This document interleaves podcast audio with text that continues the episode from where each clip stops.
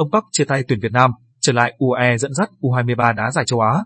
Sáng ngày 14 tháng 10, huấn luyện viên Park Hang-seo và ba tuyển Bùi Hoàng Việt Anh, Lý Công Hoàng Anh và thủ môn Văn Toàn đáp chuyến bay từ Oman trở lại UAE để gia nhập đội tuyển U23 Việt Nam chuẩn bị vòng loại châu Á.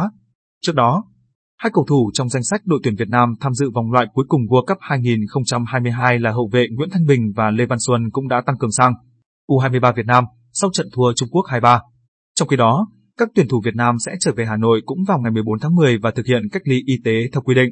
Trước khi hội quân trở lại để chuẩn bị cho hai trận đấu tiếp theo trên sân Mỹ Đình tiếp khách Nhật Bản ngày 11 tháng 11 và tuyển Saudi Arabia ngày 16 tháng 11.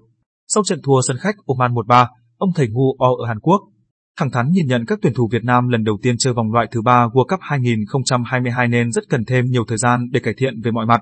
Không dễ cho thầy trò ông Park một sớm một chiều vươn vai từ nhà vô địch Đông Nam Á trở thành thế lực ở châu Á trong cuộc chơi còn ngỡ ngàng về nhiều thứ. Ngay cả huấn luyện viên Bắc Hăng sao còn bị thẻ phạt nhiều nhất dài thì những tiểu xào của cầu thủ để đến nỗi chịu bảy quả phạt đền sau 12 trận đấu từ vòng loại thứ hai. Sẽ hiểu đội tuyển Việt Nam cần học hỏi và rút kinh nghiệm, nhiều lắm. Ông Park vẫn ghi nhận những nỗ lực của các học trò. Đáng chú ý trong trận gặp đội tuyển Oman, huấn luyện viên Bắc Hang Seo đã đưa ra khá nhiều sự thay đổi về nhân sự trong đội hình xuất phát. Nhà cầm quân người Hàn Quốc cho biết, việc lựa chọn cầu thủ đến từ nhiều thành viên trong ban huấn luyện. Chúng tôi đều phân vân khi lựa chọn. Khi xây dựng đội hình thì chúng tôi muốn đến thắng lợi.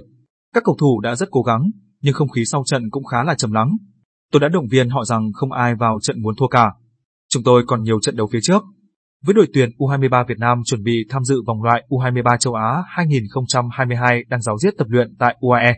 Các buổi tập của đội diễn ra trên sân tập của khu liên hợp thể thao Nasport Complex, địa điểm nổi tiếng thường được các câu lạc bộ, các ngôi sao bóng đá, thể thao hàng đầu thế giới lựa chọn trong những dịp tới UAE tập huấn hoặc du đấu.